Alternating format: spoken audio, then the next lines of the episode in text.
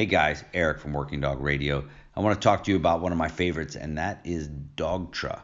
I've been using Dogtra collars for a long time, way before they became a sponsor of the podcast. The Police Canine Association, we've been using them, and that's all we use. Uh, we've been vendors for a while now, but we've been users of Dogtra collars way before we became vendors. At my kennel, I have a drawer full of them. I have the 1900S e collars, and I got a bunch of 600 bark collars. I like it nice and quiet my kennel, and those bark collars work perfectly. But Dogtra is not just sitting back doing nothing. They're out there uh, innovative designs, coming up with new stuff, and in May they launched three new products. All right, they uh, sent them to Ted and I, and we get to test them. I cannot wait. This is the coolest part of my job here. I want to talk to you about the one that I'm going to try, and that's the Pathfinder. It's a GPS tracking and training collar where no cellular is required. There's free detailed satellite and terrain views from Google Maps, along with an offline maps mode. Easy location sharing for dogs and dog owners. History playback on your smartphone and computer. And custom alerts for dog actions using pop ups, sound, and vibration. I have two brand new dogs in my kennel. I just started introducing them to tracking a couple days ago, and I can't wait to get them out and get longer and try these things out. Bird dog guys, trial dog guys, these things are perfect for you guys. Um, check them out, man. They're not waiting on us. They got them out there because they are proven with their stuff. Give them a call 888 811 9111. Dogtra. Let me hop in here and talk about our one of our sponsors for the podcast, Southern Coast Canine, based out in New Smyrna, Florida. Southern Coast Canine has been providing better training, better results, and better dogs for over 25 years. Led by Bill Heiser and known for their excellent high drive dual purpose and detection dogs and outstanding customer service. They have what you want and what you are looking for. Call 1 877 903 DOGS. That's 877 903 3647 and speak with Bill and to, to discuss your canine needs today. Or visit southerncoastcanine.com. That's the letter K, the number nine. Follow them on Facebook and Instagram at Southern Coast Canine, the letter K, the number nine. Yeah, I'm a crazy motherfucker walking up your.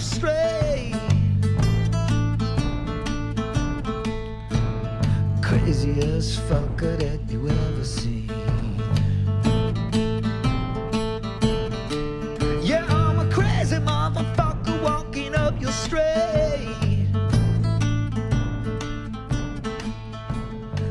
Welcome to Working Dog Radio, broadcasting the bite.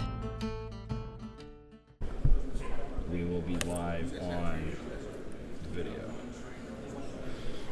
And I'll wait till it goes red. You want to do it or you want me to? Do? All right.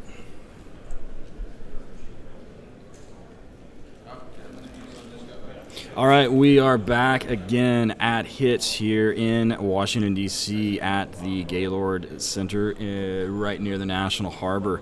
Uh, we're doing another live interview today here with uh, Ted Dawes, one of the organizers of HITS. But, Eric, what else have we got going on besides getting ready to start drinking beer? Yeah, yeah getting ready to start. I already started. Well, so, yeah, it's yeah. a pretty pink cup. Yeah, it is. But uh, we've been we've done a ton of live interviews, which has been cool. That's been something different doing yeah. live remote, so to speak, here from Hits. Um, the cool thing about that is you have guys that couldn't make it for whatever reason, handlers, and there, a lot of them are messaging me and going, "Man, thanks, that's cool. I didn't know that so and so was going to be there. I didn't right. know that that." They were offering that, you know, that collar, or like say Dogtra. They didn't know that they had the hands free for the 1900 SN for uh, for the Arc and things like that. So that's been really cool. Uh, getting some people around. Met a lot of nice people. Uh, had a lot of people stop by and tell us they love our, what we're doing. They love the podcast. That's been that's neat, man. I like. Yeah, I had several people come up and they're like, "Oh God, we listen to every episode." I'm like, seriously. You know, and, and I know how many we have download. I mean, we have quite a few like unique downloads, and I was like, "Damn!" And we had several people come up and say, "Hey, you know, um, what you guys have done has actually helped us because I, you know, I've only been handling for X amount of time, or you know, the admin thing helped a lot because I was able to go to some of my bosses and be like, you know, X, Y, and Z, which is part of the part of the reason we did that. And in that same kind of vein, which is why we're even at hits, and which is another reason why we're getting ready to interview this guest again. Uh, that we're getting ready to interview because his episode was one of the most downloaded ones we had.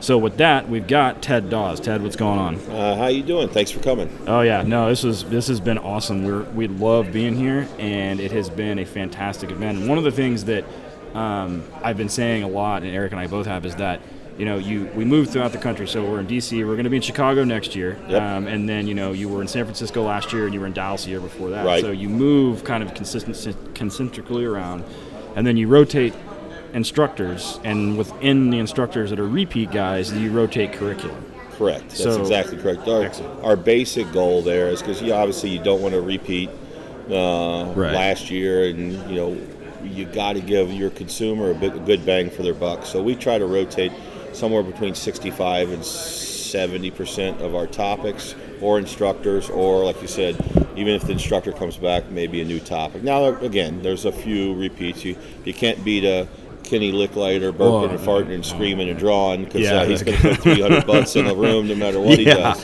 No, so yeah. uh, he's a steady uh, turnover. Uh, but uh, yeah, um, you know, in legal updates that I do is legal Right. updates is going to be. But yeah, we focus on giving all our handlers uh, new topics, new instructors, new classes because it's a goal of ours to be diverse and not just repeat ourselves year after year.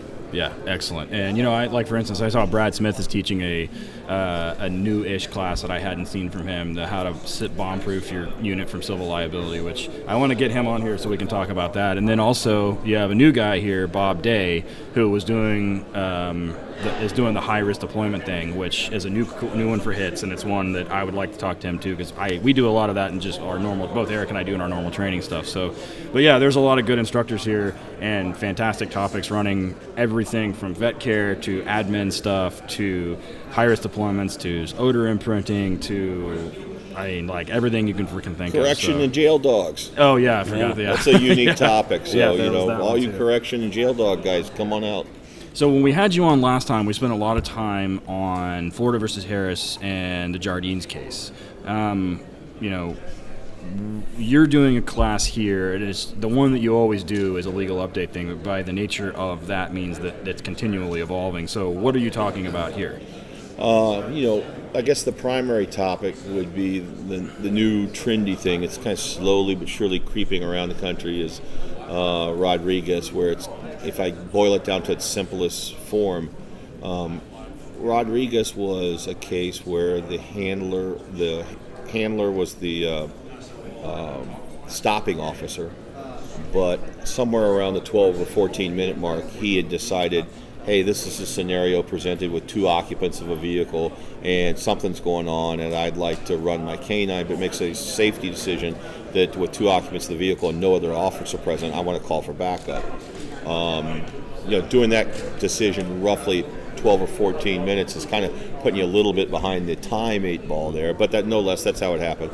He was continually writing the ticket, waiting for the backup officer to arrive, and roughly at the 20 minute mark, he had actually finished writing the ticket. And in traditional law before Rodriguez, you know, as we all would say, you should probably let that driver go uh, because your dog has to be utilized during the reasonable time frame that it does to finish the ticket. He held on to the driver, Mr. Rodriguez, for an extra seven to eight minutes. And make a long story short, it ends up going to the uh, United States Supreme Court, and they said, look, holding on to a guy to allow the dog to come for an extra seven or eight minutes was a no-no. There's no extension of that traffic stop.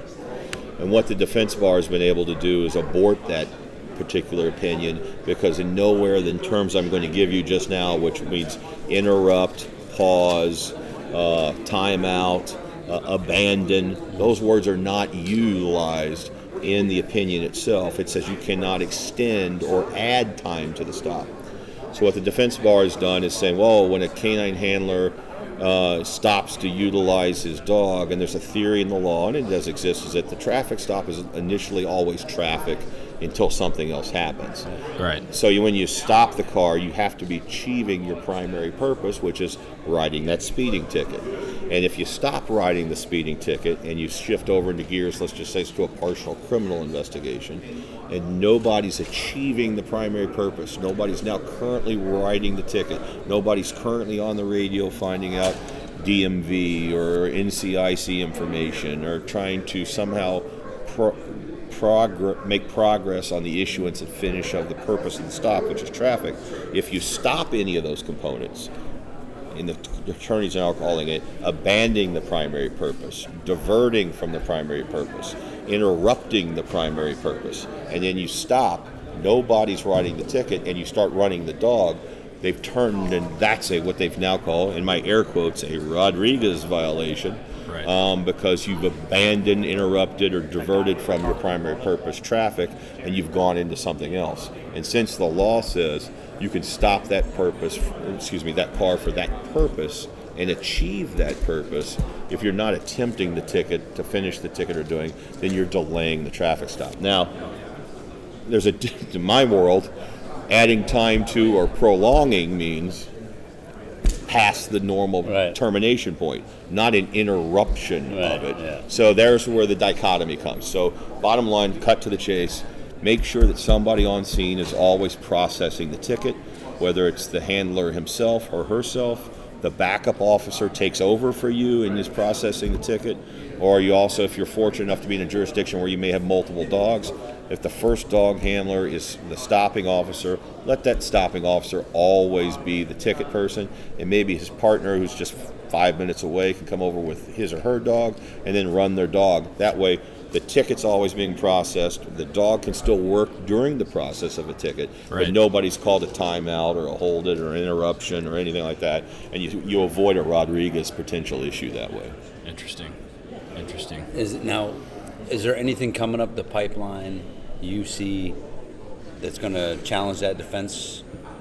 Yeah, because I would say uh, maybe I don't know, 30 of the states are silent on that so far, and there's about 20 states that maybe have tackled the issue. And I don't know the exact numbers, but if I were a betting man, I'd say we've lost in five or six states, and we've won in maybe 15 states or so. But there's that 25% of you guys say of America so far that have handled the issue.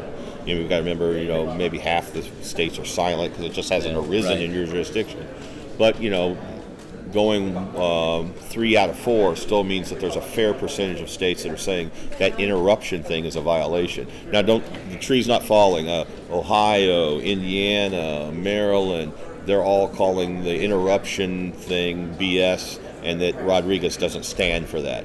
But there's a couple knuckleheaded states out there, and unfortunately for me, the state of Florida is one of them. I'm ashamed to say, uh, where they bought into this interruption BS, and they've held that that is a violation. So there's going to be some point in time, who knows? We're looking at my crystal ball, read the tea leaves, get the tarot cards out. There's going to be three or four years from now, the Supreme Court's going to have to say whether Rodriguez was meant to be read that way and it's being applied appropriately one way or the other. And they'll fix it somewhere down the road because they're not going to have one third of the country doing X and two thirds of the country doing Y. Especially on something that they ruled on. You know, Correct. they, yeah. they they're going to say, "Look, you knucklehead, you misread our case," or "No, you cops and prosecutors, you've misread our case," and they'll they'll straighten it out because somebody somewhere is misreading something somehow, and they're going to be Big Brother is going to fix it at some point in time. Yeah. So uh, one other big thing that's happened a lot since um, we talked to you last. A lot of states have passed medical marijuana, and like it, it, and I get asked this a lot, both from the podcast side and from like a handler side. I mean, I have prosecutors and I have district attorneys asking me, or not prosecutors, but district attorneys asking me as you know a trainer um, and you know, I've got admins at departments that are like, well, what do we do? Because Oklahoma, which is where I'm at, just passed medical. Um, I have a good friend who listens to this that is uh, on our state certifying board. Um, he's on. He's in an advisory position on that board, and you know, we're talking about the certification standards for Oklahoma and making marijuana optional or not or anything else. Um, as it stands right now, um, it's still part of the Controlled Substances Act. Correct. Um, that is not probably going to change in the in the. Uh, our in the- current flavor of the next, let's say, two and a half years under the current federal administration, with no particular names being mentioned, and ends with T and ends or begins with a T and ends with ump, is uh, probably not going to change this philosophy anytime soon that marijuana should be illegal. yeah, and so. Um, you know, I Eric and I both get asked a lot, and you know, where do because canine guys? I mean, you know, primarily aside from finding people and biting them, we're used to find narcotics or explosives. So dealing, obviously, we're doing strictly narcotics at this point. What is going to be the best course of action is like a general overall policy if your state has approved medical marijuana? Well, that's a tough question because it's probably going to be handled more on a state by state basis. Right. But I would say right now, stay status quo. The sky is not falling. Most of the states are enacting administrative rules. Yeah. And if you're not following the administrative rules, I can give you a few examples. Uh, there's states that are saying, first of all, you have to have a medical marijuana card. Right. So if I've got, I claim my joints in my ashtray are medical marijuana, the first thing the officer should say, well, show me your medical marijuana card. If you don't produce one in most states, you're going to get arrested. Yeah. Um, second, uh, a lot of states are saying that it has to be from a medically licensed dispensary. It's not that you can grow it in your backyard, bum it from your neighbor. You're going to have to go to your uh, local pot or us licensed pharmacy, and it has to be in your licensed pharmacy label, like a prescription style bottle. Exactly. And if you're, you also have to be in that database as a patient. If they crank out that database and you're not in there as a patient, and your doc or the doctor that's giving it to you is not a licensed medical marijuana dispensary physician, then you're arrestable. So what I'm trying to get at is my analogy is to this. So everybody's listening, and hopefully this will sink in for Joe, average police officer, through canine officers, through the chiefs and sheriffs. If I pull somebody over for a, a possible suspicion of DUI, I investigate that DUI and you do roadside sobriety tests. If you don't pass the standards of the roadside sobriety test, I arrest you for driving under the influence. If you do touch your nose, walk a straight line, and say your ABCs, and I determine that you're not impaired by alcohol, but I got a chance to investigate whether you were impaired by alcohol, and if you meet the standards of non impairment, like let's say you're sober or in control of your faculties and you can drive, I give you the running the stop sign ticket and away you drive away. I don't arrest you. So the dog would allow you to investigate the marijuana issue. You see if you're in the parameters of whatever your law allows you to have. If the person has three joints and their doctor's license and it's in the pharmacy bottle and you have your medical marijuana license, the officer's going to let you go. You're in Yeah. compliance. If you aren't in compliance, you're going to get arrested or you're going to get a, a ticket summons or whatever the scenario is. But the officer should have a right to investigate whether your, mar- your marijuana that you have is in compliance with the law or not. And you know, one of the one of our one of the um, guys in our state is like, you know, it's no different now than it is with Xanax or with any of the other prescription drugs that we're having a problem with. You know, those aren't legal or not illegal per se to possess, but you can't have them in plastic bags. You can't have them in your pocket. They've got to be in a labeled bottle with your name on it. When you've got to be in the in the narcotics database as having that prescription written. Yada yada yada yada. I mean, it's no different than, and you know, I mean like you said, just stay the status quo because uh, you know we've done a lot of dogs recently, and I started them because we saw like I saw the change coming, and I saw that it was going to pass. You know, we saw it when I interviewed you last time, I knew that that was going to pass, and I have a department saying, "Well, what are we going to do?" I'm like, "Well, I don't know. I mean, what do you want to do? I mean, go ahead and I guess I mean we can imprint them on bot if you want and teach the dog to find it if not, but." There's a trend. In fact, there was a guy in Illinois recently that they said, you know, uh, if, if this if it passes in Illinois, we're gonna have to put all the police dogs down. Well, that's nuts. I, yeah, it's, I mean, that's in my world. That's cuckoo for cocoa puffs. A lot puffs. of Yeah. people believe that. Well, I know. Handlers Yeah, well. it. yeah, and you know, so mainly what I wanted you to address was like just to say what you said, which is the sky is not falling, and just keep doing what you're doing until somebody tells you to do something else different. Right. I mean, uh, there's a bottom line. I mean, here we have a court system. Yeah. And you, you fight the good fight. Somebody wins, somebody loses. And when the court makes a final decision in your jurisdiction, you abide by that final decision. If somewhere along the lines a court in your state says, um, we have legal marijuana or we have medical marijuana, and if a dog is imprinted on it, um, you know, it's no longer a probable cause, okay, you can sell that dog to the handler for a dollar. Uh, you know, um, you could sell it or trade it off to a state that doesn't have that medical marijuana prescription. There's plenty of states that don't have legalized marijuana. Oh, plenty yeah. of states that don't have um, medical marijuana, and you know, you may not want to get rid of your canine partner you had for three years, but you there you could ship it off to uh, I don't know the state of Kentucky that doesn't have any problem. Marijuana is illegal, and the dog could be utilized there.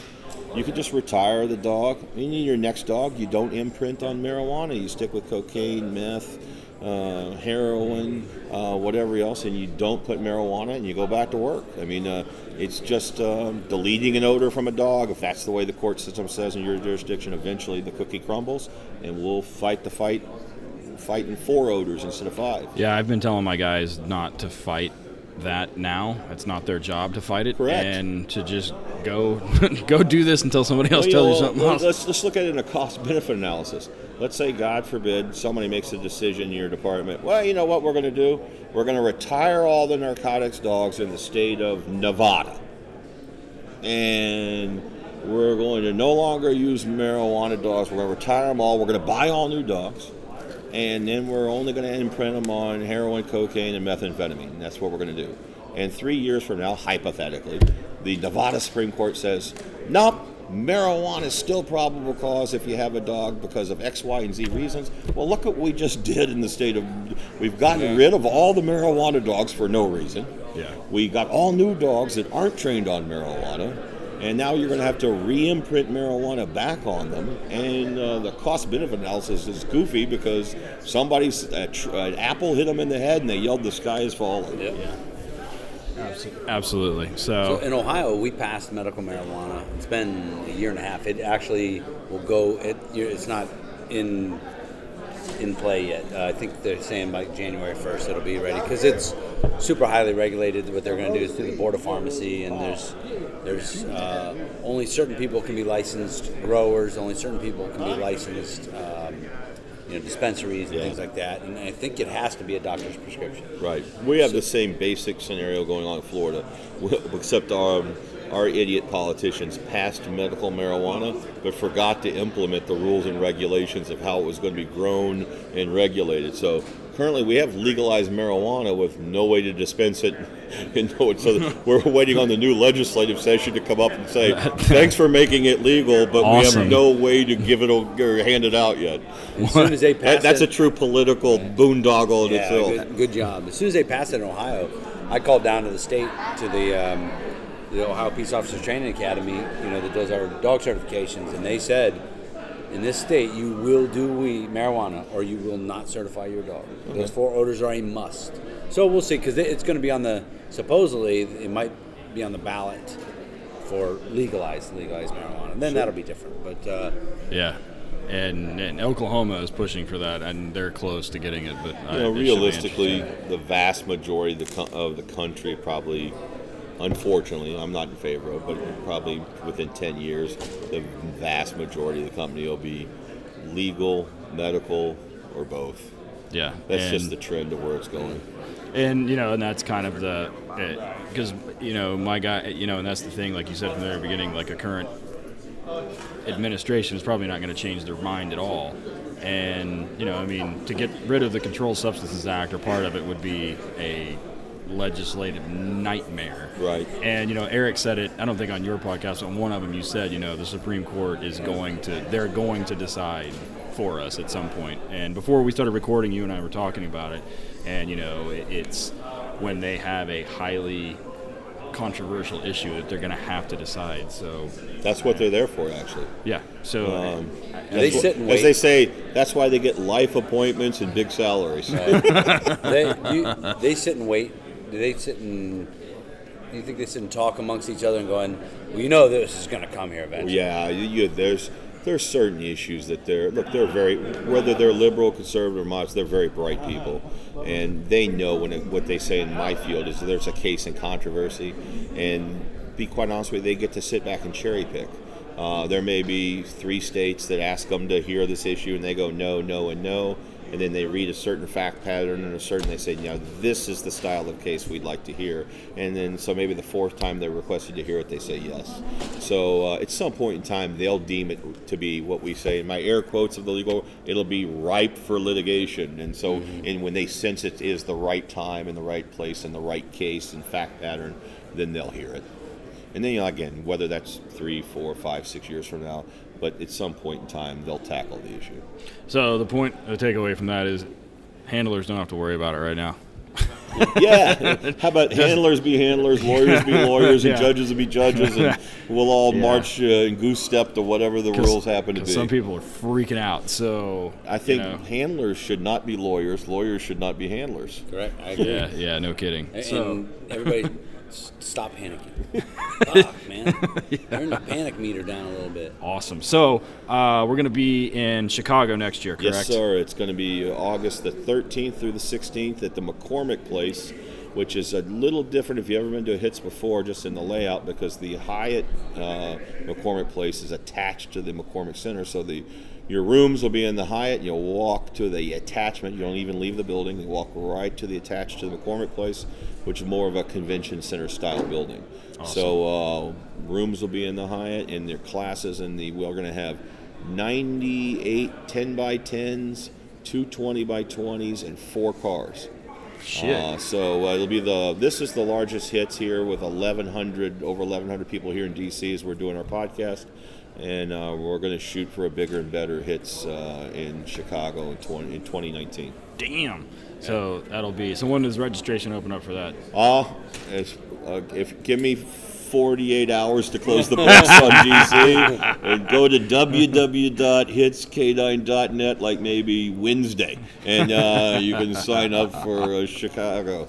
Excellent. That's awesome. Well, Ted, I appreciate it, and uh, hopefully next time we talk to you, you know, something cool happened with the legal side, and we have something insanely interesting to talk about. Well, This- we'll do. We'll see what happens. Yeah, we need to get a, a, a conversation about uh, the uh, bite side of the canine. Oh yeah, no. Well, uh, Jeff Barrett is a patrol from uh, my business partners is our patrol slash dual purpose dog. So, yeah, civil liability is a big side of the patrol sites, and we cover that at HIT. So, uh, yeah, Brad, Brad Smith. Brad Smith does that nice job here. So, um, you should drag him over here for 20 minutes. Yeah, that's was he's on the list. So, oh, in fact, I'm gonna see if I can go find him. So, but yeah, Ted, thank you very No, much. thank you guys for coming and uh, being a part of HITS, and hopefully you guys will come out and everybody's listening. See us in Chicago. Yes. Oh, yeah? Yep.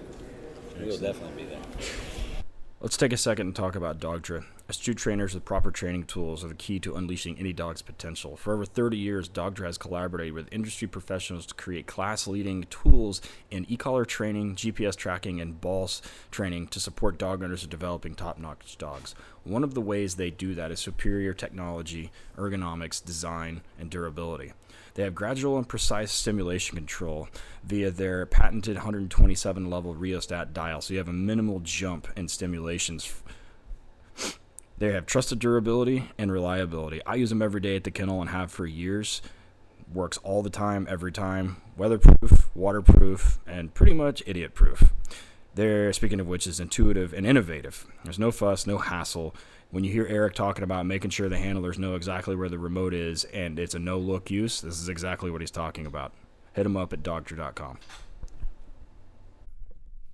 PK90 mid roll.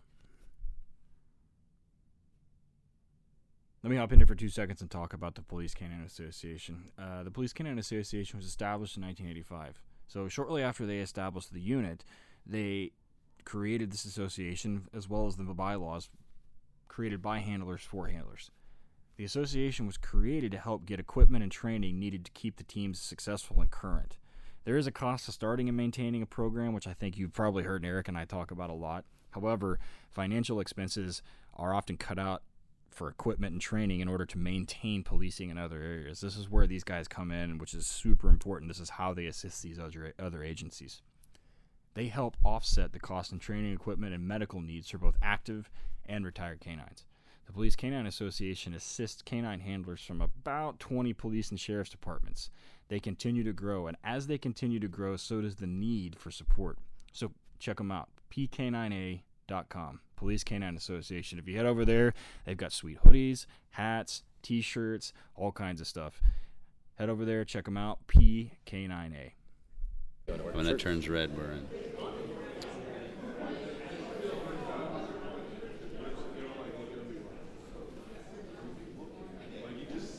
All right. All right, we are back again at Hits Live uh, here in DC at the Gaylord Convention Center, National Harbor. Uh, Eric and I have been running around doing live interviews. If you haven't seen them, they're still going to be up on the Facebook page, so go check them out uh, with some of the vendors and some of the other guys that we've had on the podcast in the past. We did Bill Heiser again. I'm going to go hunt down Ryan Morris. You can usually hear him before you see him.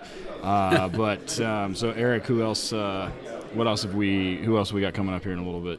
Well, we just did uh, Kenny Licklider. We interviewed him. By the Yeah, time yeah. this comes out, Kenny's episode will be out. Uh, that was really cool. Um, I, you know, everybody in the industry knows who Kenny is. I never got to meet him, so we got to talk. And um, who else we got? Oh, we got uh, David. Uh, you're gonna have to pronounce. Mad Mad Sidus had a been big. Yeah, right, No, he's from, gonna, uh, that's gonna be it's gonna be like herding cats. I love that guy to death. But it, that's going to be an interesting interview. But right now, we've got Ken Pavlikin, and he is talking about uh, imprinting odor, uh, which is something that all police dog trainers have to be able to do, and all detection trainers. I mean, because that's basically at the core of our of all of our skill sets. If you can't tell, teach a dog to find drugs or bombs or whatever it is, you might as well even fucking be here. So, uh, with that, Ken, how are you? I'm great. Thanks for having me on. Appreciate Excellent. No, this is uh, you know, and you and I have talked on Facebook a little bit, and this is one interview that I've actually wanted to do, and you were one that we had wanted to do, like do the normal like Skype thing, but I saw you're going to be here. I'm like, oh shit, let's just do this instead here live because these are tend to be so much better anyway. So, give us a little bit of background on uh, how you started, where you came from, where you, and lead us up to how we ended up here in beautiful DC. Okay. Well, um, I've been playing with dogs for going on 38 years now. I started uh, in college, didn't know what I wanted to be to grow up, and I saw a picture of his Air Force handler with a dog, and I thought that's really cool. I want to be a fucking dog handler. Yeah. So I went in the Air Force. Uh, I was a patrol dog handler. Then I went to bomb dog school. Then I went to dope dog school while I was stationed at Dover Air Force Base, and then I got reassigned over to Lac- uh, Clark Air Force Base in the Philippines, which was the largest working dog kennel in the world at the time in Oh, wow. 1982, 1983. We had uh, 90 some patrol dogs, and so I humped the jungle with a patrol dog for about three and a half months. Then I got on a bomb dog slot for a year. Then I became the trainer and the supervisor of 22 detector dogs and seven bomb dogs. Wow. And I did that for uh, did my four years with Uncle Sam. Had enough of that, living in shitty places. So I got out, got out of the military. was kind of kicking around, didn't know what I wanted to do with my life, and, and I working in a warehouse for seven bucks an hour, and I see a sheriff's department in California is hiring, and they're paying fourteen dollars an hour, and I'm like, "Yep, I was a cop. I, I, Double. I, I can do this. Yeah. So I got hired on by Riverside County Sheriff's Department there in Southern California. I told them I wanted to be a dog hound, and they said, "Yeah, you got to learn to be a cop first. So I did two and a half years on patrol, and then I got on a dog. Dual purpose Malinois, went through Adlerhorst for patrol dog school, dope dog school, and then just started branching out with other different people, staying in the dog world. Um, some people you may know know my dog. Danny Lemaster was out in California, was a big name. Danny's now deceased. Um, I used to train dogs for him on the side. Oh, cool. Um, still working full time. Pat Belts is a big was a guy, old school guy kicking around the industry. I used to train with Pat a lot. Um, then in '94, I got tired of working 80 hours a week being on a SWAT team with a dual-purpose dog, doing the call-outs, finding dope all the time, and I just wanted to go be back a cop. So I went back to Idaho to be a cop with the sheriff's department outside of Boise, and they said, "Hey, you want to start as a dog program?" I'm like, uh, "Fuck, here we go." Yeah, yeah. and it started with a dog for me, and it spiraled into I had 15 dogs and handlers working for me, um, five dual purpose, 10 single purpose. Um, and I also trained dogs for every all the neighboring agencies. My sheriff went to a state sheriff's association meeting and said, "Anybody that wants a dope dog, my guy will find the dog, train the dog, train the handler. All you got to do is send them to us." Man, that was pretty nice of him. Yeah, I'm like, great. So basically, my basically my full time job was training dope dogs and bomb dogs. Um, you know, I do a bite dog night, and then once a week I'd have a dope dog training night where I'd have anywhere from 25 to 40 dope dogs, Yeah. and train dope dogs all the time. Um, this then we seg forward to 2003, and I met a gal who's now my presently my wife that's in the business with me, and she was a dope dog handler for Canada Customs. So I'm living in Boise, she's living in Vancouver. We're doing this long distance commitment stuff. Right. And um, I said, well, we either gotta shit or get off the pot. This shit's getting old. And I said, okay, I can go to California. I'll come to Washington and be a copper because she's up on the border by Vancouver. And I get there and I'm trying to get hired on with a cop job and it's not really working. And my father-in-law says, why don't you start your own fucking business? And I said, okay, so I'll start a business.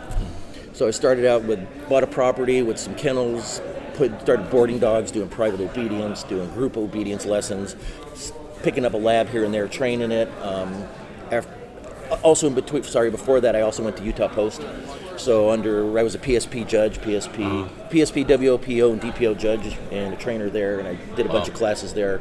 Um, taught with Brad Smith, did his skids classes for a number of years.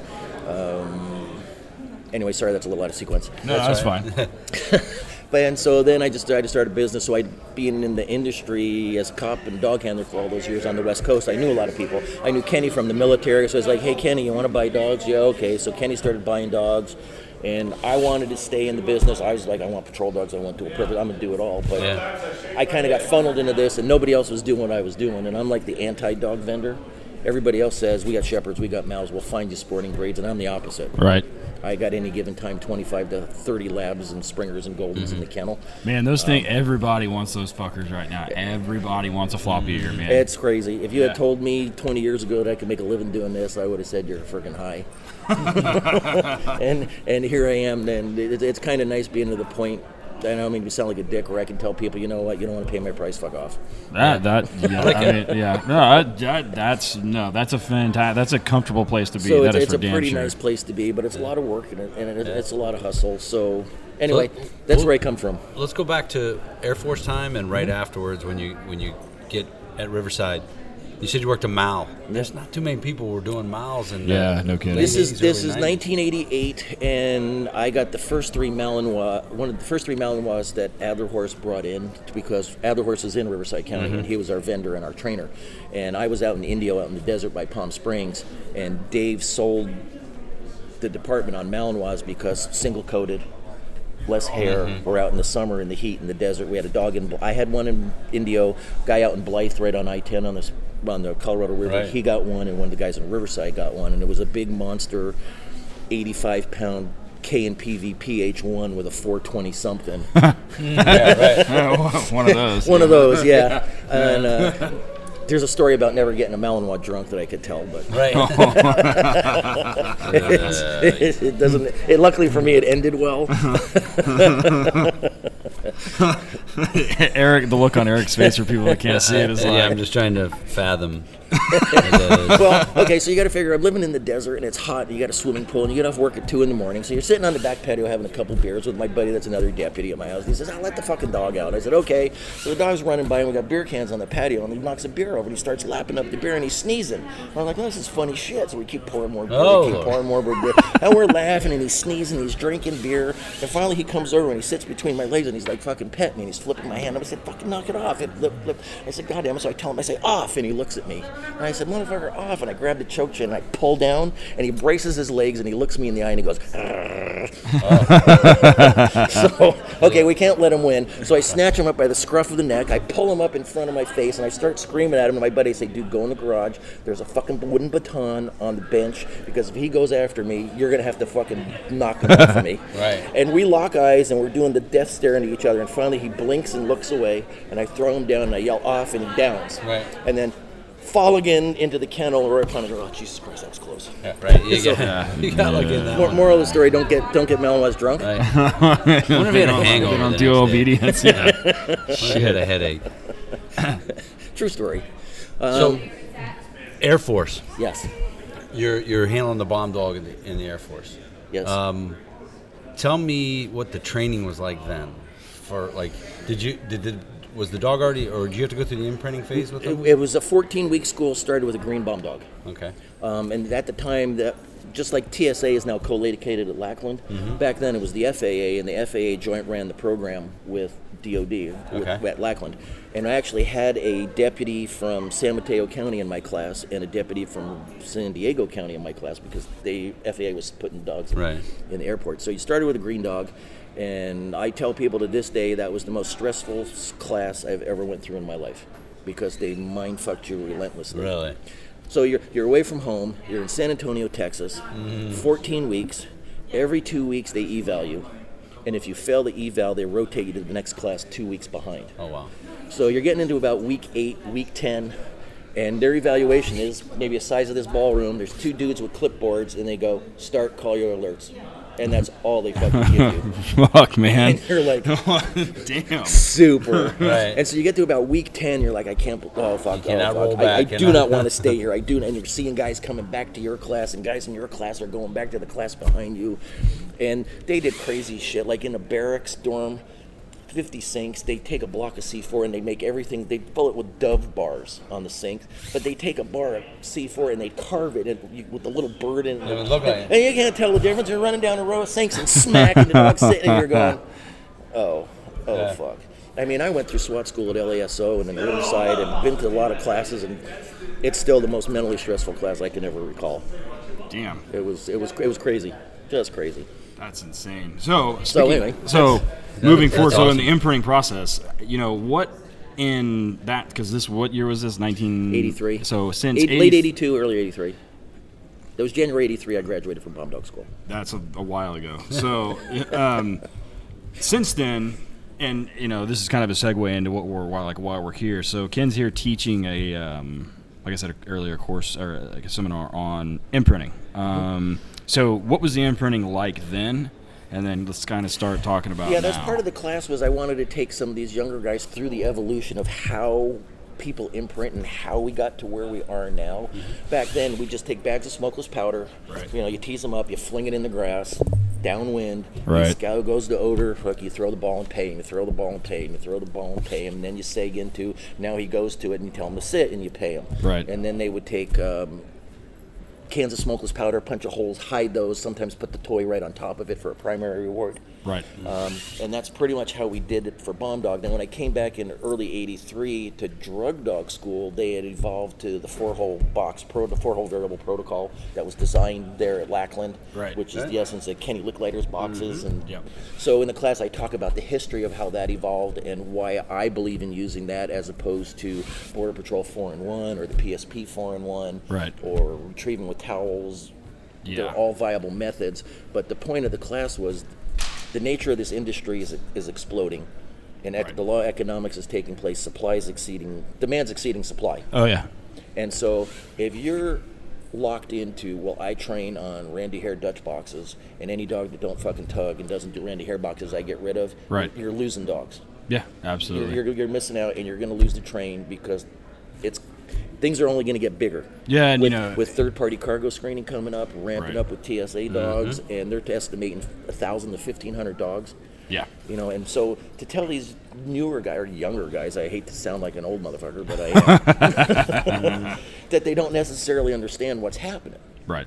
And you know, and I love Randy Hare to death. Randy's a friend of mine. I use Dutch boxes occasionally, but he's the first one to tell you if dog don't tug, my system don't work. Right. He does not preach my system works for everything. No, no, and yeah. Then you know, I've talked to him before, and But, you um, know, that's exactly right. Because I mean, I'll use Dutch boxes, and I'll use poppers, and Eric uses poppers, and several other systems and, and, and variations too. So I'll use poppers. I'll use go right to room hides. I'll start hiding it right under furniture and drawers, and don't even use a device Right. if I have to. Um, like I pointed, I did a, a thing on a class today. We bought a little tiny pointing Labrador out of a kennel up in Wyoming from a bird dog guy I know.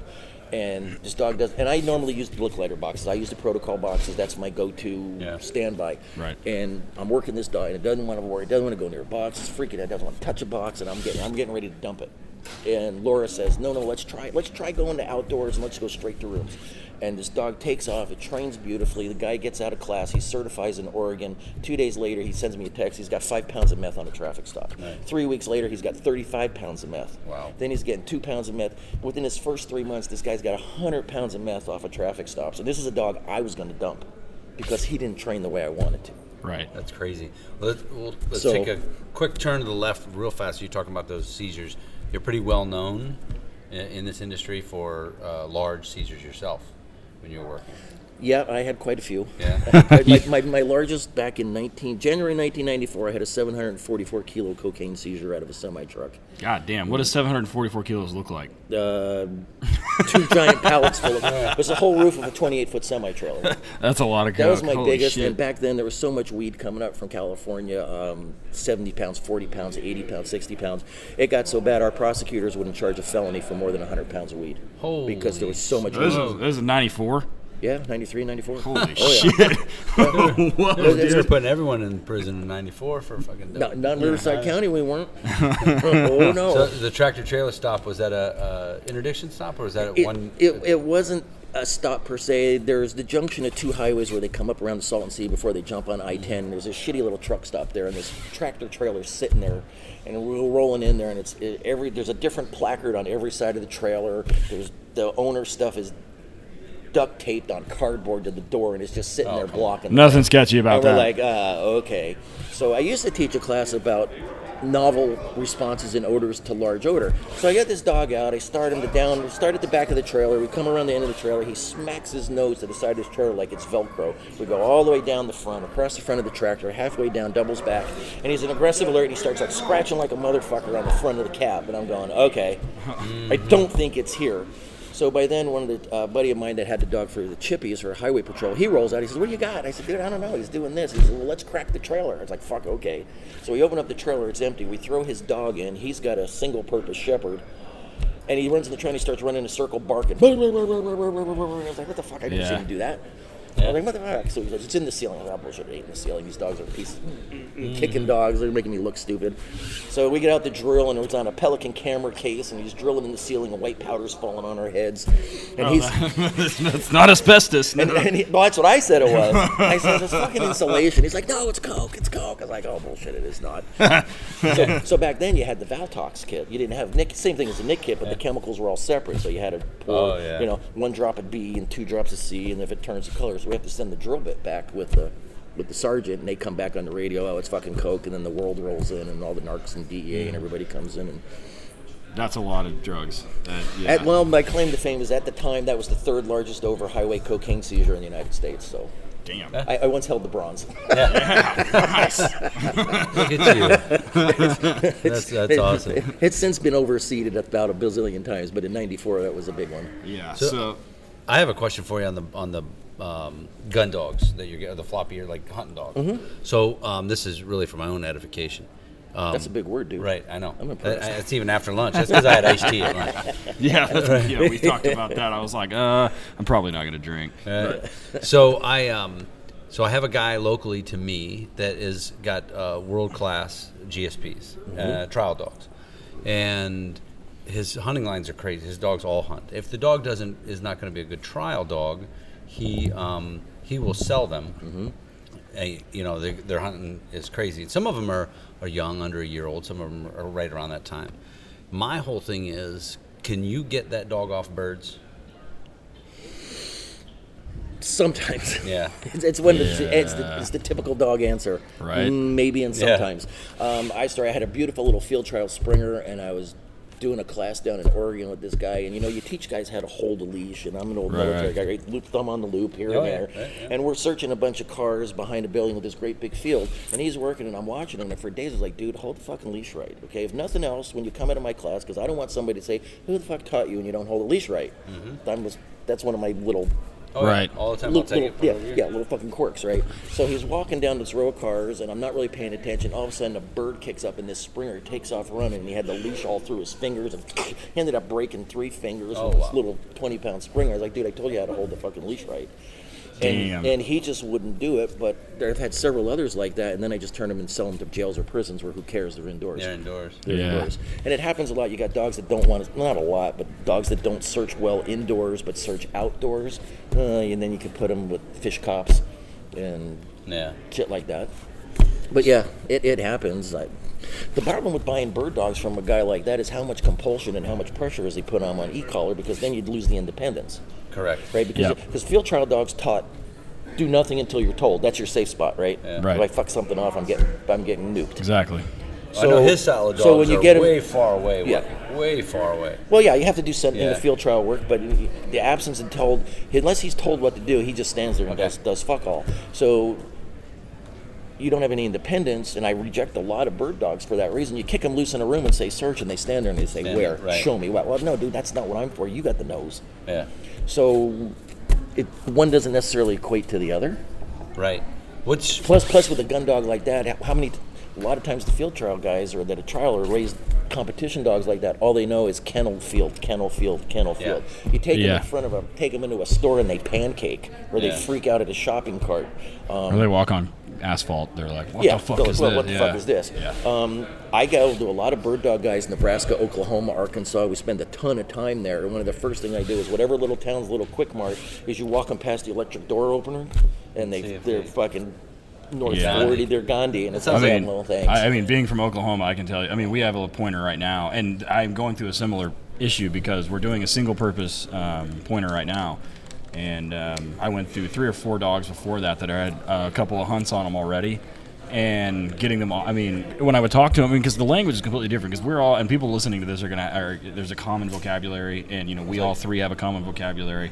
When I talk to some of these bird dog guys, I'm like, you know, I start talking to them about, well, you know, while they chase a tennis ball, he's like, well, fuck, I don't know. And they're like, oh, they're steady to wing. I'm like, look, I don't hunt, and I don't want, I don't even know what the fuck that I- I don't care about that shit. I, I don't. When I had to look it up, I was like, oh yeah, I don't care about that. Yeah, I wanted him to chase a tennis ball. He's like, well, I've never tried. I'm like, well, why not? And he goes, because he wants to chase birds. I'm like, what the fuck?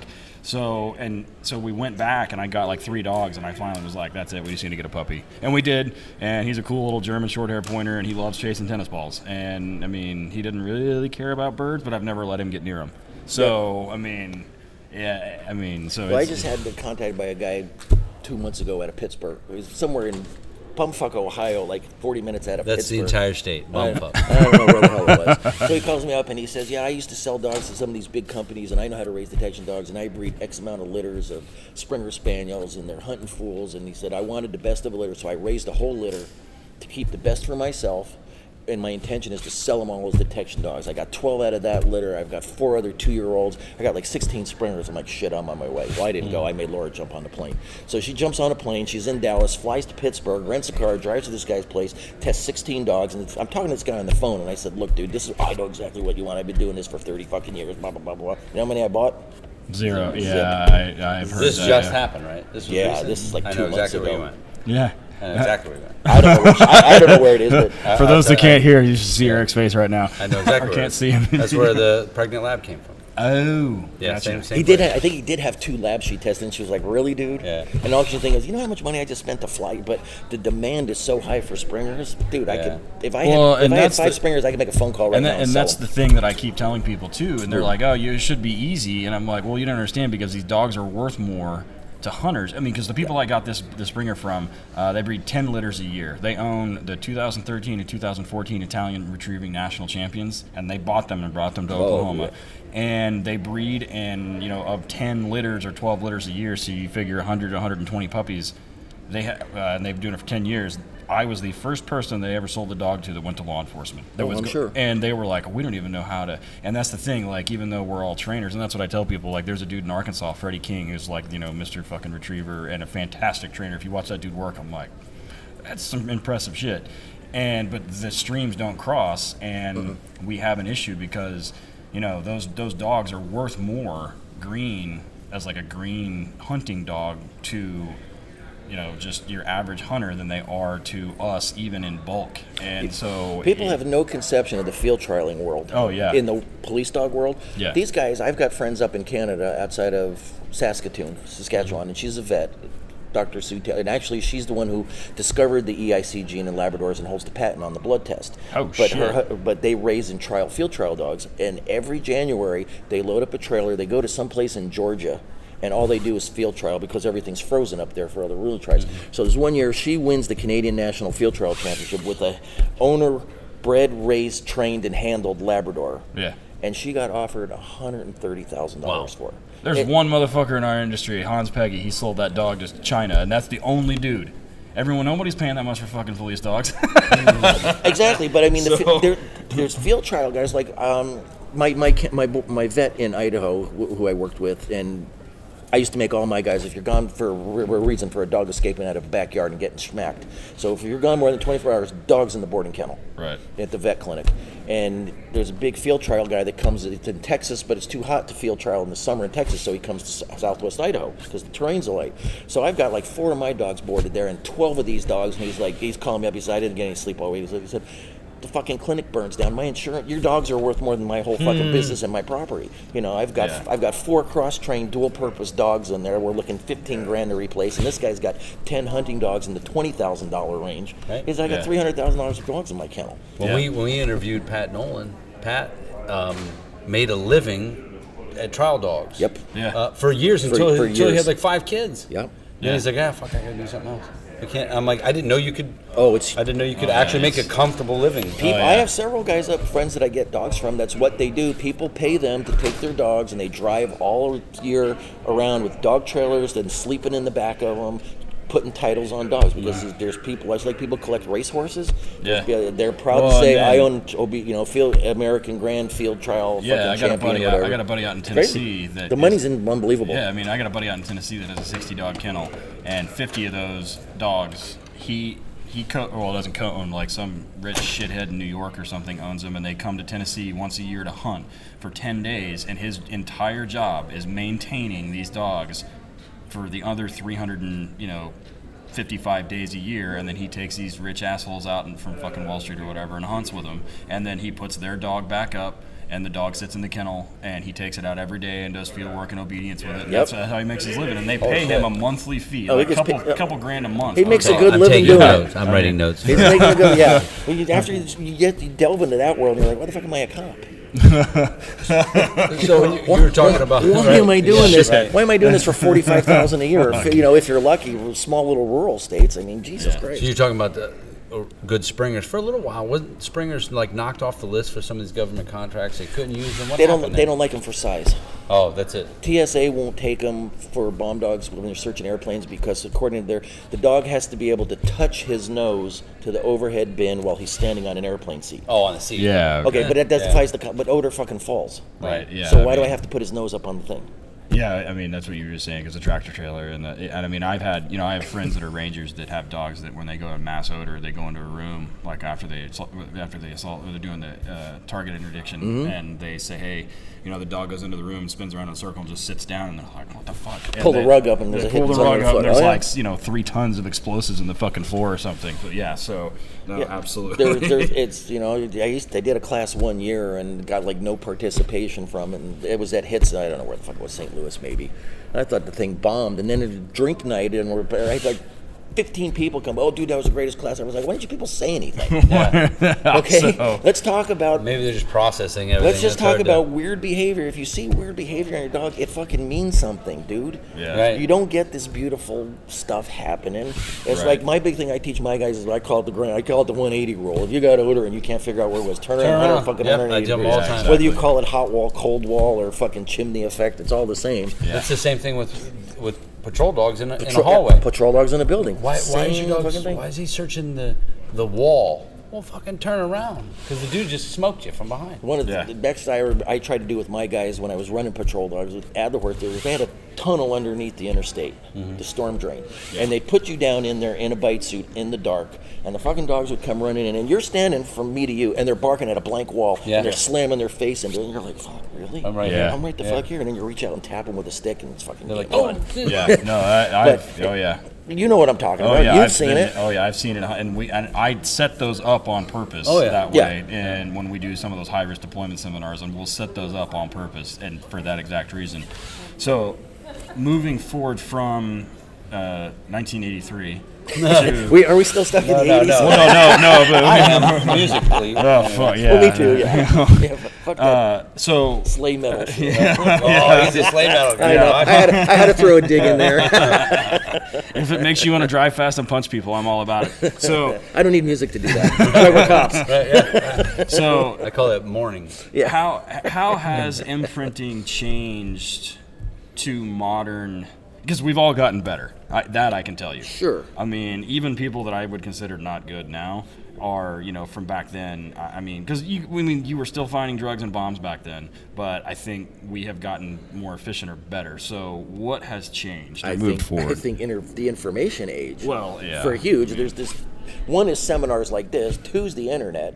I mean, back in those days, everything was an oral tradition. There wasn't no books. Nobody Right. published Right. police dog handbook or how to train dope dogs, there wasn't e-books. You, you you had to sit and physically talk to somebody, and that's part of the reason. Like you and I have had a little bit of conversation on Right. Facebook about well, reality-based training. Dude, we were doing reality-based training Right. in California in ninety fucking two. Right. And then I go back east, and they called me like Conan the Destroyer because you're correcting their dog. Put that dog on a fucking prong. Go, oh, he's my fluffy's my baby. Yeah. You, You know. it would be the opposite going to California? oh, oh, oh no. Yeah, and that was the thing. And I mean, I didn't coin the term scenario or reality based it's training, and Eric didn't either. We it's just, we nothing just call it training. And like my partner and mentor Scott, you know, he just calls it training. It's He's just like, training. this It's is what just you training. do. Yeah, It's what you And- do, dude. But you know, and and before I knew what was going on, or really knew what was going on, I would go to other groups and train, and all of a sudden they're like, "What are you doing?" I'm like, "I don't know. You know, this is what we always do. I, don't, I don't know. This is- like, this is a Wednesday. What the fuck are you guys doing? Oh, like, why are Wednesday's you not time to stand doing around this? and bullshit and not have to take calls. That's what Wednesday is. Oh, yeah, for sure. I'm like, Yeah. why are you not doing this? So, I mean, so aside from the information, So I think that's part of it, and, Okay. and, and part of the tech. You got the eggheads interested in it now, right? Don't, Right, you yeah. never used to have scientists around. No. You know, Ken Furton's a great guy. I love Doc Furton, and you know some of these others that are here. You know, Dr. Hare and stuff. They're all of a sudden people care. right, And before it was like, yeah, you just go do that dog shit, whatever. right, Now, Yeah, now, right. now everybody's a fucking dog handler.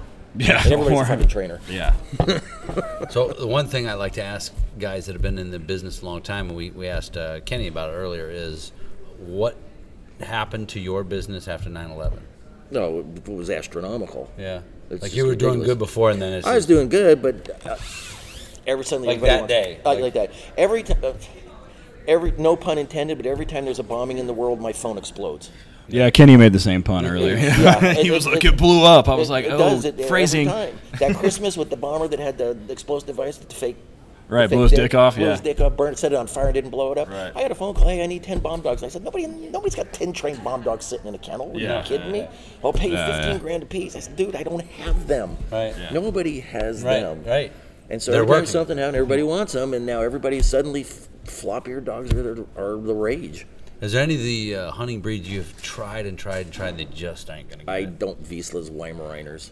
Yeah, Good lord. that, that was. I'm yeah. not a fan of GSPs. They either really, really good or they suck really That's bad. That's been my experience. There's, no gray. There's, there's no gray with the with, right. Yeah. with GSPs. So, hmm. Yeah, that's Hybrids, show me a lab pointer cross all day long. It's money, Yeah. dude. It's money.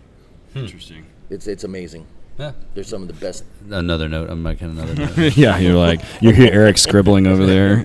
so on your, uh, we'll, we'll get back to imprinting. When you're when you're doing your imprinting, are you a single odor guy? Are you a no, cocktail I'm guy? a cocktail guy. Yeah, me too. I never used to be, even back when I was in the early '90s, and people were doing it, and guys would come, "Dude, you need to do this." You know, it's not fuck. You know, I, I'm happy where I'm at.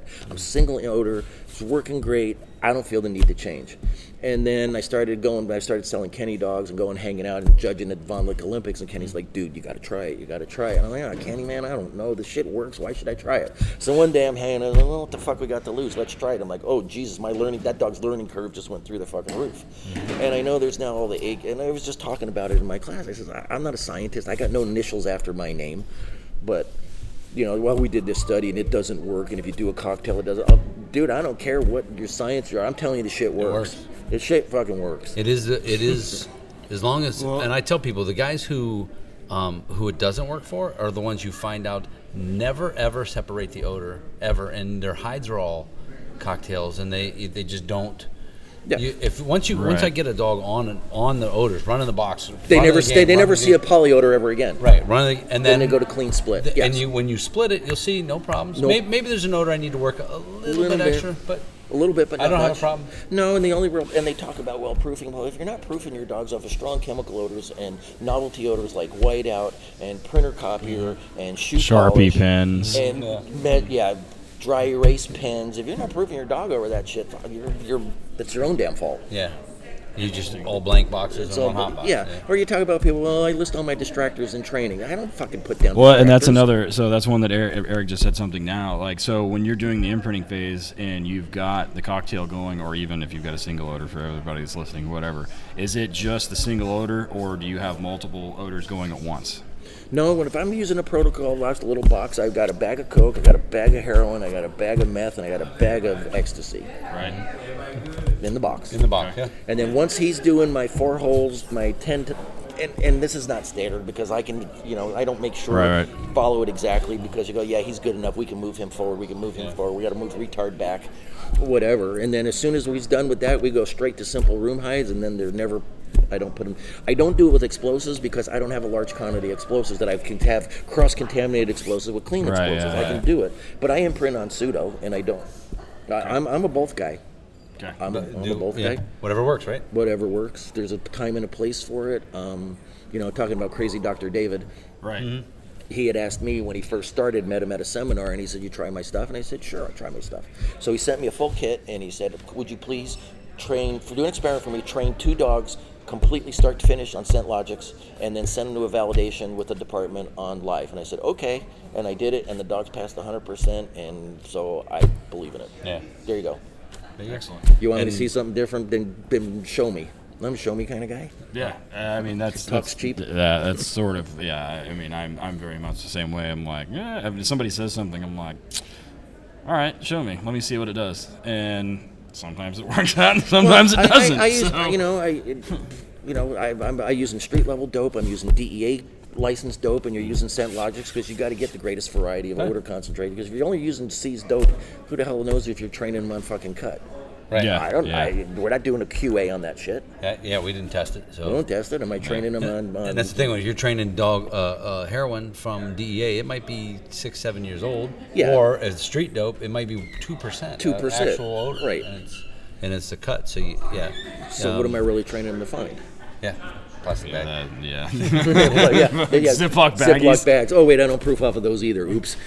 So guys that train a lot of bomb dogs and dope dogs, are you are you using um, the same final response, sit and stare, or are you doing different with the bomb dogs?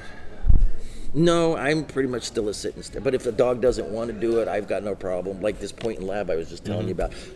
Oh, I fight it, dude. He wants Yeah, to lock point. up and stare. I Yeah, don't that's the way that pointer I'm doing right now. He refuses to sit, and I'm not gonna. And he just he. full taken on- me a little bit He, to- he freezes up, and I mean just Well, and I try So- to. So I tell people in the class, right? Because you know Florida versus Harris, and now we've got everybody on the same page with alert mm. versus indication, and alert what matters, not indication. So what do I give a fuck what he does? yeah. So That's taken over. Yeah. Now, Yeah. It's, it's exactly. finally made it common across the those of United us who have been telling people the difference. Right. Now the court told them the The court says this is what I want you listen to to do. To a bunch of fucking lawyers and not actual dog trainers. Go figure. yeah, pretty much. The, the, the sit and stare is pretty, and it looks good it's on pretty, video. but it don't mean nothing. But I, I had a Malinois that I trained for an agency in Virginia, and that dog was stubborn as fuck, and he could find dope, and he would point. And I had him sitting, and then he just stopped sitting. And the handler went home, and he's like, "I don't give a shit." And he, the dog is killing dope, and he's just will not move off that stare. Yeah, who gives he's just a mouth. Yeah, I mean, it's like a low hide and he lays down, but I taught him to sit. Am I going to bother to pull him up into a sit? Fucking pay him, fucking pay him, dude. Yeah. Uh, I mean, that's the uh, yeah, and like you said, or like Kenny just said a minute ago, like you know, the, the certifications are about whether the dog knows the odor and if the handler can tell his hell, That's hole, all his asthma certification rat hole. That's all it is, dude. Does So- the dog know? Does the dog train to find what you taught him to, and does the handler recognize that the dog recognizes it? That's fucking it. Yeah. And it's only a capsule of time and space. All a certifier can say is on this day at this time, that's what he Yeah, did. I can't tell you what he's going to do three fucking months ago. Yeah. Then you talk back and now you're talking patrol stuff where all year long their dogs are trashing people. They can't out. They're stun gunning them, gag sticking them, and here we come. Oh, certification's coming. Yeah. Let's fucking light them up. Long line, prong collars, keep them clean. And the rest of the year, fuck it. You know, my patrol dog guys on a patrol dog night. First thing we did before we did anything else, you're showing me a verbal out and you're showing me a verbal fucking call off. End the story. Every fucking week. well, and it's You, sh- you should be able to do that any place, anytime, on demand. That's my personal opinion. Yeah, we. Uh, But I talk about. it about ain't worth much. Right. I talk a lot about. Um, I tell guys like I, I went. I did worked with an agency that um, had a certification coming up, and we were working on some things. And they had a couple out out problem dogs, and I said, "What I'm going to show you, you guys can actually use it in scenarios, use it in all kinds of things to keep the dog fresh." I said because all that compulsion stuff, like fighting dogs, I, I was doing that five years ago. And I Oh, just, yeah. I just realized I was like, "Fuck this, man!" And the the handlers are tired of it, and everybody's tired of it. So we just keep them you know, so that the certification day is just a day. Yeah, it's just get- an, it's it's just just- another yeah. training day, dude. It's no big deal. And if you're not training way harder than anything you're going to find in a certification, you're Yeah, time, that's dude. uh, something that Eric. I'm You're sure people are sick of your sick of. Eric and I saying that, but we say it uh, just about every chance we get. But I mean, if that's like, I mean, it's the lowest common denominator. It Yeah. means you can do your job. It doesn't mean you can do it well or even effectively. It just means you can do it. It's just another training day, dude. You yeah. shouldn't be sweating it. Yeah, It should be, yeah, correct. fine, I'll certify. So, im- ahead. Imprinting. Anyway, back to the. but- Sorry, I got you off topic. No, no, we're that's talking, fine. we're talking That's patrol fine. dogs. Right. It's kind of that funny because, I- I mean, I was a patrol dog guy for years, patrol dog judge, and now that I've been focused so much on this, people don't think I know anything about fucking patrol dogs. I was at a seminar with somebody else. I don't know if you know Romeo Ingresso from LA County Sheriff's, Yeah. and we were teaching together and we're sitting having a beer, and Romeo goes, "Why don't these guys use you for patrol dogs?" He says, "Fuck, I knew you. Bef- you knew me before I was ever even a patrol dog handler." And uh, they, people don't because I teach dogs to find stuff now. It's not what I do. because I got had to have my knees replaced at 50. my hands are numb and tingling, and it's an old, it's a young man's game. I'm 49 now, so one more year I'll fall completely apart. It, it, it, it's it, it's stepping off the edge. You, you go suddenly from oh, I can run uh, five miles in 40 minutes and three times a week to fuck I can't even walk up a flight of stairs. So if we had to sum up like the imprinting process in a couple of like not even necessarily sentences, but for everybody listening, either that is new to detection or that's not new, that you know some of the lessons that I think that or you think that people miss, like what would those be? What would it be? Number one, it ain't fucking rocket science, dude. It's not that hard. Right. You follow your whether you subscribe to drive theory, kind that stim, uh, stimulate a drive, add compulsion, satisfy a drive, or you're gonna say provide a stimulus response reward. It's all the fucking same. Right. And if you can understand the principles, your method don't matter. Pardon me, doesn't matter. It's bad English. I stand corrected. So, so if you have someone, so if you see another trainer and um, they're doing the same, so you're working protocol boxes, for example. okay, sure. What are you doing better than them? Why aren't they getting the same uh, good, consistent results? Reps. Reps, It's reps. skipping steps. They are. Or, or it's you know I tell people all the time I don't think I'm extraordinarily gifted as a dog trainer I don't have any special God-given skill it's just in 38 years of doing it I've seen a lot of dogs and held the leash fucking a lot of hours Mm-hmm. and if you read the Malcolm Gladstone's book about you know 5,000 hours to proficiency it's true Yeah. the only way you get good at finding bad guys is finding bad guys right right.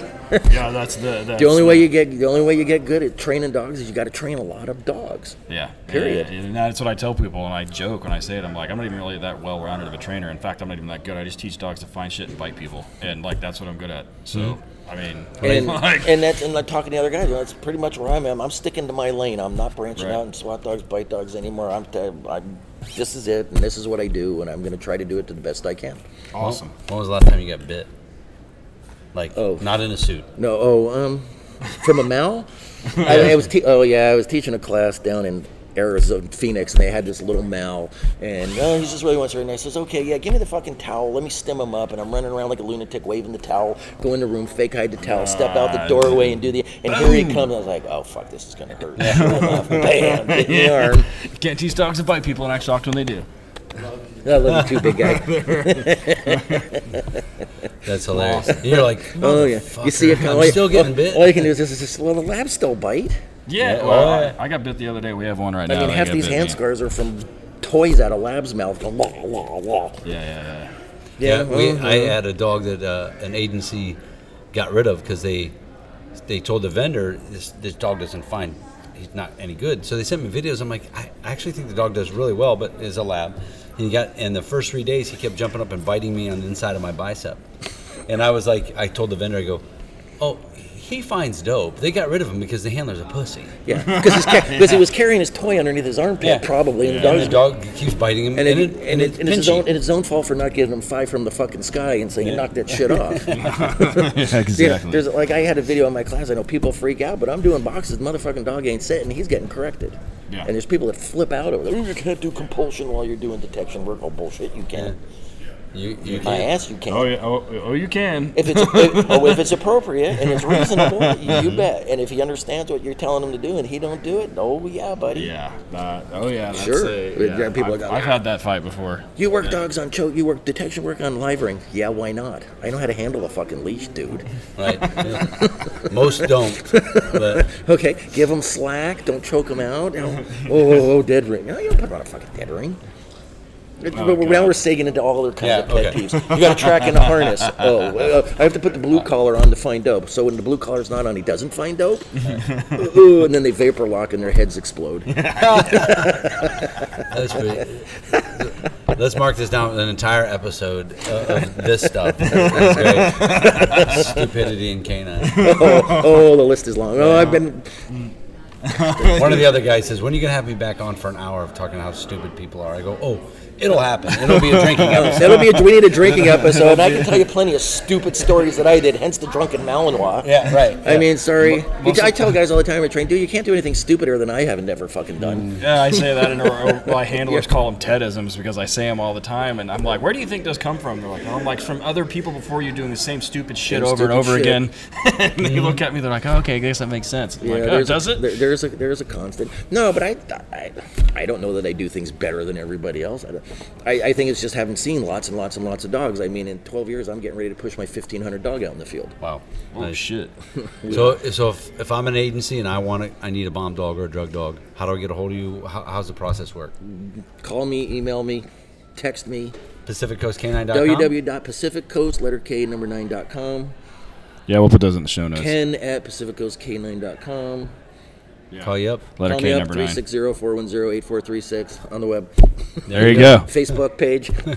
Excellent. There you go. Perfect. Every everywhere you can find them. There you go. It should be easy. Folks. We'll put those. I'll have And Dustin anybody them in out the show there that's notes. got potential dogs they need to sell, call me. I'll be there. I need dogs. Call me. So let me I need ask you dogs, this. dude. On, on that, what what ages do you start at? What are you looking at? I'm having to go younger and younger down Mm-hmm. to s- now. I've been taking if they're showing potential at seven, eight Yeah. months. I'm taking. I've taken springers as young as four months. Right, I Dude, gotta- I'm, I'm by a six lane road in S- Salt Lake City, and this dude's got him. Uh, tells me it's a cocker spaniel, and I'm looking at this picture. It's like, dude, that's a springer. And we're in the grass. a- Some kind of spaniel. in a Burger King parking lot. Traffic's whizzing by, and this dog's showing. He's hunting bushes, and this cars are whizzing by. Four months of age. I'm like, yeah, dude, he's mine. Yeah, you're like sure. We can handle that. You got to sit on them and play with them for a long time, and I think part of it is the prep we. put- And I don't mean to run. I'm sorry if I'm. No, no, running. no, no, I, you're I fine. shut I'm the looking fuck up. No. Um, but I mean, I'm a big believer in kennel work, kennel work, kennel work. Do- No dogs in the house bullshit. Yeah. I want me time with me to be the greatest fucking thing in his life, and the rest of the time I want him laying about thinking me. Yep. There's a science. It's even a science to pet dog training. Same thing. Uh, But, p- but we went through a, but, but we went train, through a phase there in the police dog world. Well, he's got to be in the part of the family. and Yeah. Blah, blah, blah, So blah, blah, and fake service dogs walking around here. Oh wait, that's another subject. We'll leave that for another time. All right. Well, this I love it. This is great. I I don't get to laugh very often. so- Well, I'm, I'm glad I could brighten your day. Yeah, I'm just a cold-hearted person. So. Yeah, well, I- we've all been accused of that if you Yeah. stay in this career field long enough. Oh yeah. Right on, man. Well, uh, we'll put all that stuff in the show notes. It's been awesome. We both wanted to do this one for a while, and I'm Well, glad well, it I was here appreciate instead it. I, on Skype. This is I better, was a little overwhelmed today. I had probably close to 300 people in a classroom. Like, why are you people here to listen to me? I ain't fucking nobody. I'm just a guy that trains fucking dogs. Yeah. But they've been looking forward to it. So. Well, I appreciate it. It's been a Yeah, pleasure. right on, man. Thank you very much. Thanks, bud. Appreciate it, Ken. Thank Have you. a cocktail tonight. Oh yeah, I'm gonna have a few. It's no secret that Eric and I are both professional trainers, meaning that we go through a lot of toys teaching dogs to find drugs, bombs, bugs, whatever. The problem always is durability or safety.